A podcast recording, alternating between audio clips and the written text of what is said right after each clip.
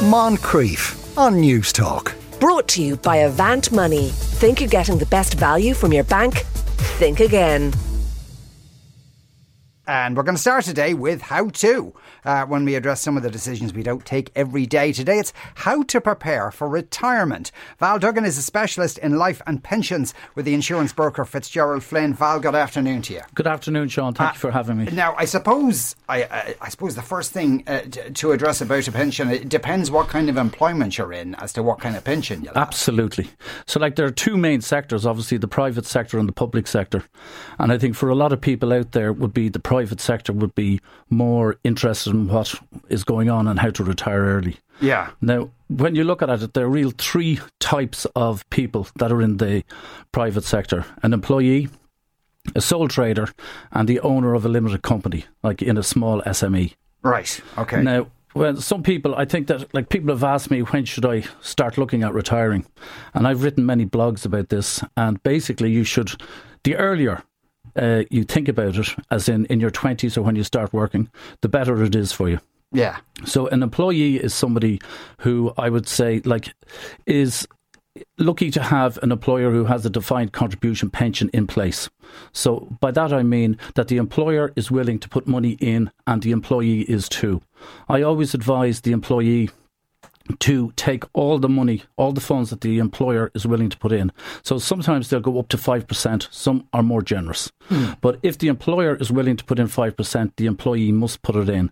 And the employee would be silly not to put the money in because the, the money that the employer is putting in is free money. Right. Okay. Because obviously it's kind of five percent on top of what they're making anyway. Well, it's not if on top. Look, it's not necessarily on top because yeah. this goes into a pension that you cannot touch until you retire. Yeah. So it's extra. Now, also the money that you put in, you're going to get tax relief on at, on your marginal rate. So if you put in 100 euro, you're going to get either 20 or 40 euro back in your paycheck. Right, for doing it. And then you can also add AVCs, additional voluntary contributions to that. Now, these are limited to your age and a salary cap. So, if you're somebody who's 30 years of age, you can put 15% of your salary into the pension as well. Now, this is on top of the amount that you put in from the employer. By doing this, you can actually have over 20, 30 years, you can actually build up a nice fund so that when you retire, it'll be on top of the pension that you're going to get from the government, if it's still there, when you actually retire. Mm. Now, if you uh, and, and, and, in in these kind of um, schemes, is that the pension age is set at what, or does that vary depending on the company you have it with? Now, it depends on the company. Like it's uh, for a lot of people, uh, when you go in first, you're going to have six months probation before they're going to let you into the pension scheme.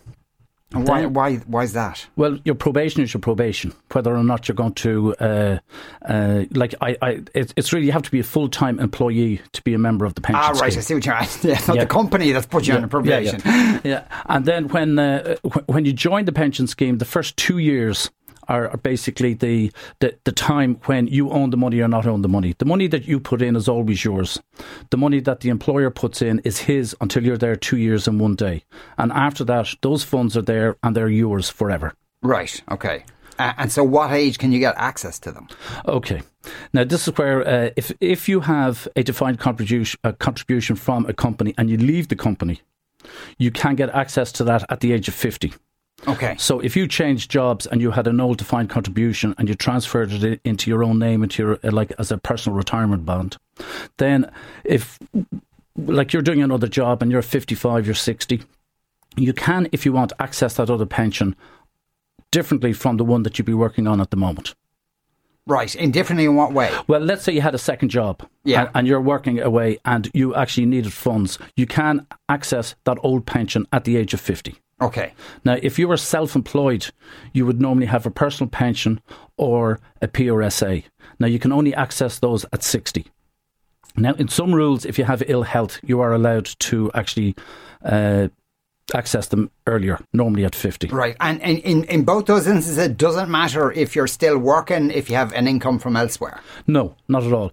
That's why if you have an old defined contribution that's been transferred into your name, then you can have a second job, different pension, or a different uh, employer, and you can access that pension separately. Right. Okay. Uh, and and so uh, if Uh, and, and, are we talking about? We're talking about situations where somebody's an employee largely. Now, if you, if, if you're self-employed, now, that's a sole that trader. Right? A sole trader, now, yes, yeah. Right, a sole trader has advantages because he's working for himself. The big disadvantage, he doesn't have the employer who can actually add money into his pension. So the uh, the sole trader is totally limited to revenue limits, which basically is age related and salary related. So again, if he's 30 years of age, he can put 15% of his salary up to a cap of 115,000 into a pension for himself. Mm. Now, if he's 60 years of age, he can put 40%. As the older you get, the more you can put in. But again, for a sole trader, and why is it capped at various points? Uh, just uh, it's just the way the, the, the government revenue have actually put it in. From thirty to thirty nine, you get twenty percent. From forty to forty nine, you can put twenty five percent. Fifty five to 59, 35 percent. It's just great that the nearer you get into retirement, the more you can put into your pot. It's to stop people going mad and putting all their salary into their pension when well, they're no, young. they also get tax relief, and you'll yeah. actually think that as somebody gets older, the the mortgage may be paid down, the school fees may be paid down. They may have more access uh, yeah, to actually yeah. put more money in, and then you avail of your tax breaks because if you're paying forty percent tax, the more you put in, the more you get back. Right. Okay. Fair, right. Fair enough. Yeah. So, so these now, sole trader keep going. Yeah. Now, sole trader, the uh, even with that, like a sole trader would need to put in a lot of money well, all all the limits he can from the beginning, because when he comes to retirement, uh, he's not going to really have a, a, huge pot to be able to retire on. Now, if, if you look at it, if somebody wants to retire now and he's earning in in around fifty thousand euro, and he's entitled to the state pension, mm.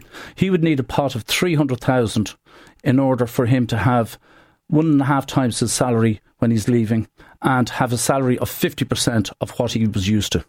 Crikey, yeah, yeah. And like, the state pension is what? It's like fourteen grand a year. Or something. It's fourteen thousand and sixty if you take in yeah. the Christmas bonus. So right. it's actually it's, it's actually sixteen thousand seven hundred and six seven hundred and ninety five. Right. But, okay. So yeah. give or take a few p. Yes, fourteen grand. So if you wanted to make up the difference to fifty thousand, to get fifty percent of fifty thousand, you need another eleven thousand and that 11,000 and giving you a, a cash free uh, amount of money, a small amount being one and a half times your salary, you will need a fund of 300,000.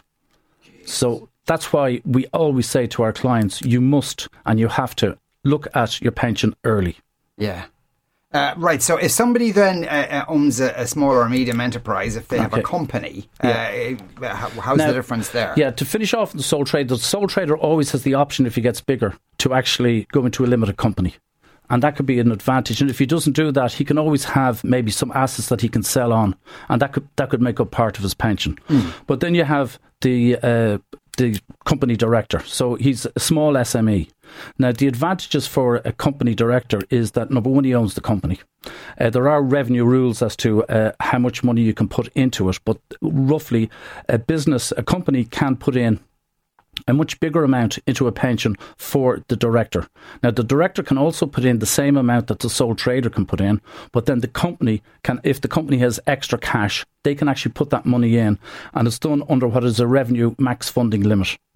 And that takes into account the years of service you've already had, the years that you have to retirement, what you've already put in, and you come up with a, basically a number that would work out at two thirds your salary that you're paying yourself that you can put into a pot, which would be a lot more than the three hundred thousand. Yeah you can put in two thirds then of what you're paying yourself. No, no it's it, no the pension that you're looking for. If you were earning a, a hundred thousand a year, yeah. the, the, amount would be that you would uh, look for a salary of sixty six thousand. Yeah, yeah, right? yeah. Now, what normally happens is that the sixty six thousand, when you pay yourself one and a half times your salary, that would be down to fifty percent. But in this case, because it would be an executive pension, uh, you would actually have a pot, and of that pot, you can take twenty five percent of it tax free. Okay. Now, there are limits on it. Again, mm. everything has uh, revenue limits. And the big one that we would look at would be the standard fund threshold, which is, again, a revenue target, but this is the maximum anybody can have in a pension. Now, there are back in the old days, people had personal fund thresholds and they were in excess of what it is now, which is 2 million. But now, to get to 2 million is a big target. So that's why I say if somebody had a 50 grand salary and they were looking at taking 25 or 50% of that home, uh, they would need a fund of 300,000. So yeah. if you've got a 100 grand salary and you want 50 grand to take home, you're going to need a pot of 600 grand, etc. Yes, indeed. So now the uh, the executive pension and the director, uh, they probably have because they are uh, they're self-employed as well, and they they have a, a, a, an extra way of putting money in because the company can put in the excess cash under those max funding limits. Now, in an ordinary employee with a, a company with a defined benefit, a, a, company can put in more money than. Uh, for the employee, yeah. like as a special bonus, but well, it wouldn't be a bonus, but it'd be a special contribution into the pension. Mm. But the sole trader is not in a position to do that. Uh, a fair few questions have already come uh, in already, uh, Val, since you started talking. Uh, I'm in my 50s, entered a pension when I was 32, and barring the annual letter, I haven't paid any attention to it. I just pay into it and take on the annual increases as suggested. Should I care what's in it at the moment? I'm hoping to retire in my mid 60s. Oh, absolutely. Like you have to keep an eye on what is in, and also, uh, like because you're in your early fifties, a lot of people think that you're going to retire at sixty-five, but uh, a pension is there till you actually die. So, uh, the average age that people die in Ireland at the moment is around eighty-two women die later than men. Okay. So uh, if you're looking at a pension saying I'm going to retire at 65, you're 52 now, it's you've got 35 or 40 years of this pension. So yes, you have to know what it's in now. You should be looking at what you're putting in and can you put in more and avail more of the revenue limits. Yeah. And then also you should ask whoever your broker is or whoever it's with to do a risk profile on you. Because you may actually be under uh, estimating the risk that you should be taking because obviously the more risk you take, the more rewards you'll get, the bigger the pot will be. Now you have ample time. By risk, you mean uh, putting more money into it, well, or no, no, taking no. up motorbiking? no, no, not at all. It would be, uh, let's say, having more equities in the portfolio than cash or bonds. Okay, this is the thing that they, yeah. Yeah. Okay. And, and if you have uh, like 15 years to retirement and then you have the retirement itself, you have 40 years that you need to look at investing and you have to take a risk. Otherwise, when you start taking the funds out, you'll have no money left when you when you want to enjoy it. Yeah. As soon as you mention death, uh, uh, new questions come in. What happens if you die? Okay, if if, if you're in a, an ordinary, uh, if an employee in a company and you have a pot of 100,000 in your pension, that goes to your estate. Right. So if uh, if you're a young person and you don't have an awful lot in the pot, uh, a lot of companies would have a death in service, which would pay four times your salary again to your estate. Right. Okay. So whoever uh, yeah. is inheriting that will, will, get that, I assume. Martin says, aren't wants to know, aren't pensions in the construction industry compulsory from the age of twenty? Well, I don't do much in the in the construction industry. They do have their own pension uh, that people uh, pay into, and the employer pays into that. But uh, it's uh, what, what what is happening now in Ireland is that we're going to have uh, auto enrolment coming in. Now they may have it already in for the construction industry, ah, right, but even yeah. for us, it'll be sometime in twenty four where you will have to have a pension or you'll have to contribute, but there will be an opt out. Okay, and in what circumstances can you have an opt out? Well, you just tick the box to say I don't want to have a pension. All right. okay. Okay. Well, that's uh, that's fairly straightforward. Uh, is it true that you get a tax break when adding to your pension, but the state claw it back when you draw it down?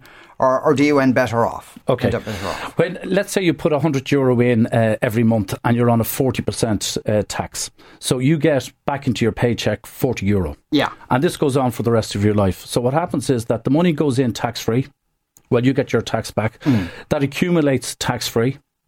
And when you start uh, drawing it down, so you actually crystallize the pension, you get the first 25% tax free. And then the government taxes you on the balance that you take out as earnings. Right. So okay. you're on the so, but like if if you are earning thirty odd thousand from your pension, you're going to pay very little tax. So what you have put in and you got 40% back and what's accumulated over the life of it is certainly worth an awful lot more. Also, you're getting your 25% of the fund back tax free. Well, that would also be under revenue limits. Again, it's the two million and it's twenty five percent of the two million. Yeah, but, but, but, does does that mean in practical terms that, like, say, for the, you retire and for the first few years while you're drawing down the first twenty five percent of that pot, no, no, no, you're not paying any tax. No, you get the actual. If if you had, we'll say the three hundred thousand in your pension pot. Mm. and you draw it down, you get 125,000 into your hand. Thank you very much. Right. Okay. Gotcha. The yeah. balance of that fund is put into an approved retirement fund. And on your 61st birthday, you have to take 4%. That's a revenue imputed limit. So you take that 4%, you get of the balance of the fund, you roughly get uh, 9,000 a year. So when you're 66, uh, you would have the government pension and you'd have your 9,000. Okay, I see. Uh, how does the contribution cap work for couples who are jointly assessed? Would the cap apply to both parties' contributions, so one single cap for both sets of contributions? No, it's an individual limit. Also, the tax free amount is an individual one. So, like the, for the maximum amount you can get tax free in a fund is 200,000, which is a lifetime limit for each individual. So, if the two couple, if the couple, married couple or, or otherwise, if they had 300,000 each, they would both get 125,000 tax free. And they would both have two, uh, two pensions each, where they would have to take an imputed 4% uh, from their 61st birthday. Okay. All right. Uh, I'm putting money into an AVC at the moment. Uh, I started doing this a couple of years ago. At the time, I chose a high risk investment option. Is it possible to change my risk level at this stage? I'm in my 30s. All right. Well, it is possible. You can certainly you can put it into a much lower risk. There's always options that the trustees have uh, given you. They might have given you five or six different funds.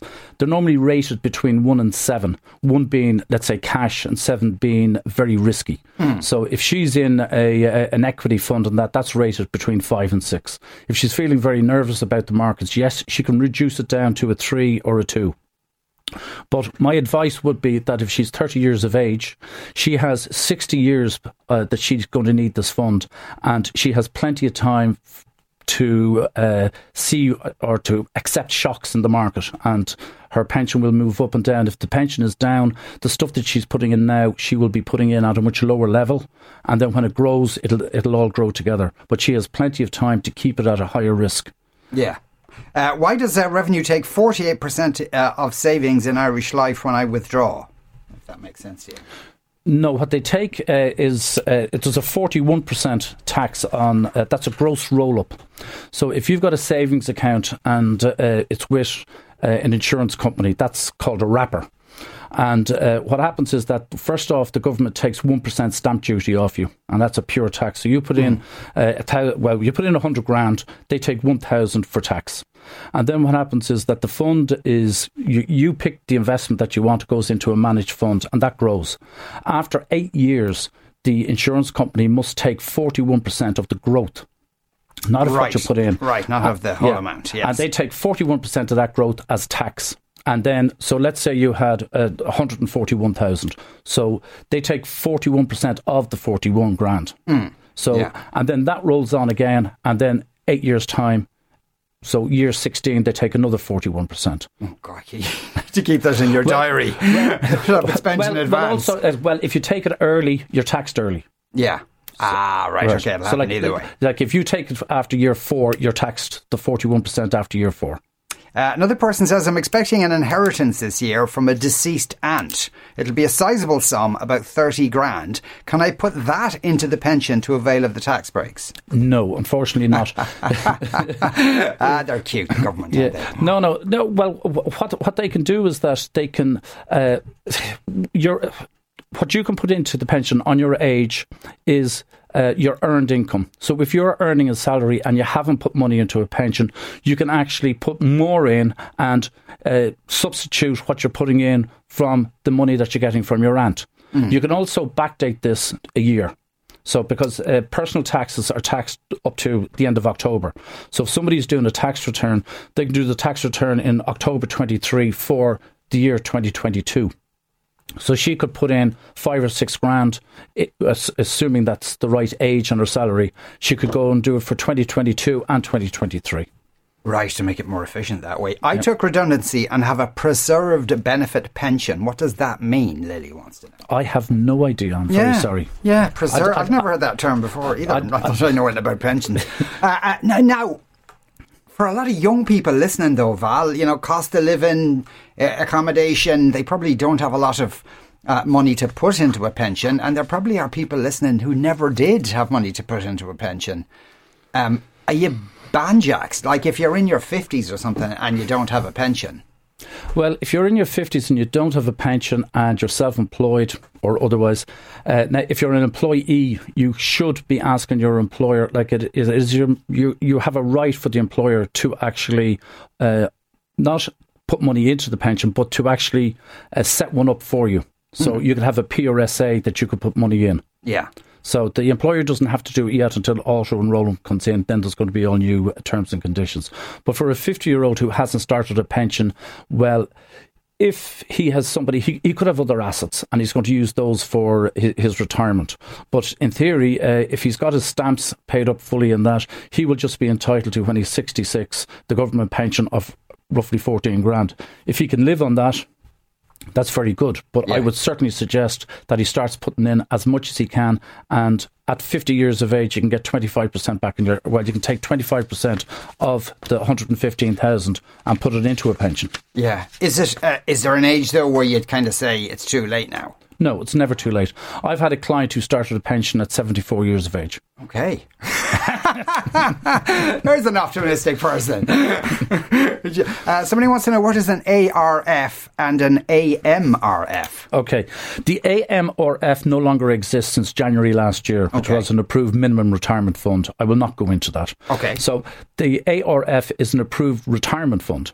So when you have a pension and you're with an employer and you have the defined contribution, you, you have that pension. So what happens is that when you leave the company, you want to put that pension into your name. So that goes into your own personal retirement bond. Now, the day that you decide to crystallize it and take your 25%, you get your 25%, and the balance is transferred into an approved retirement fund. And that way, revenue can monitor it. And when you're 61 years of age, you have to take 4%. And when you're 70, you have to take 5%. Mm.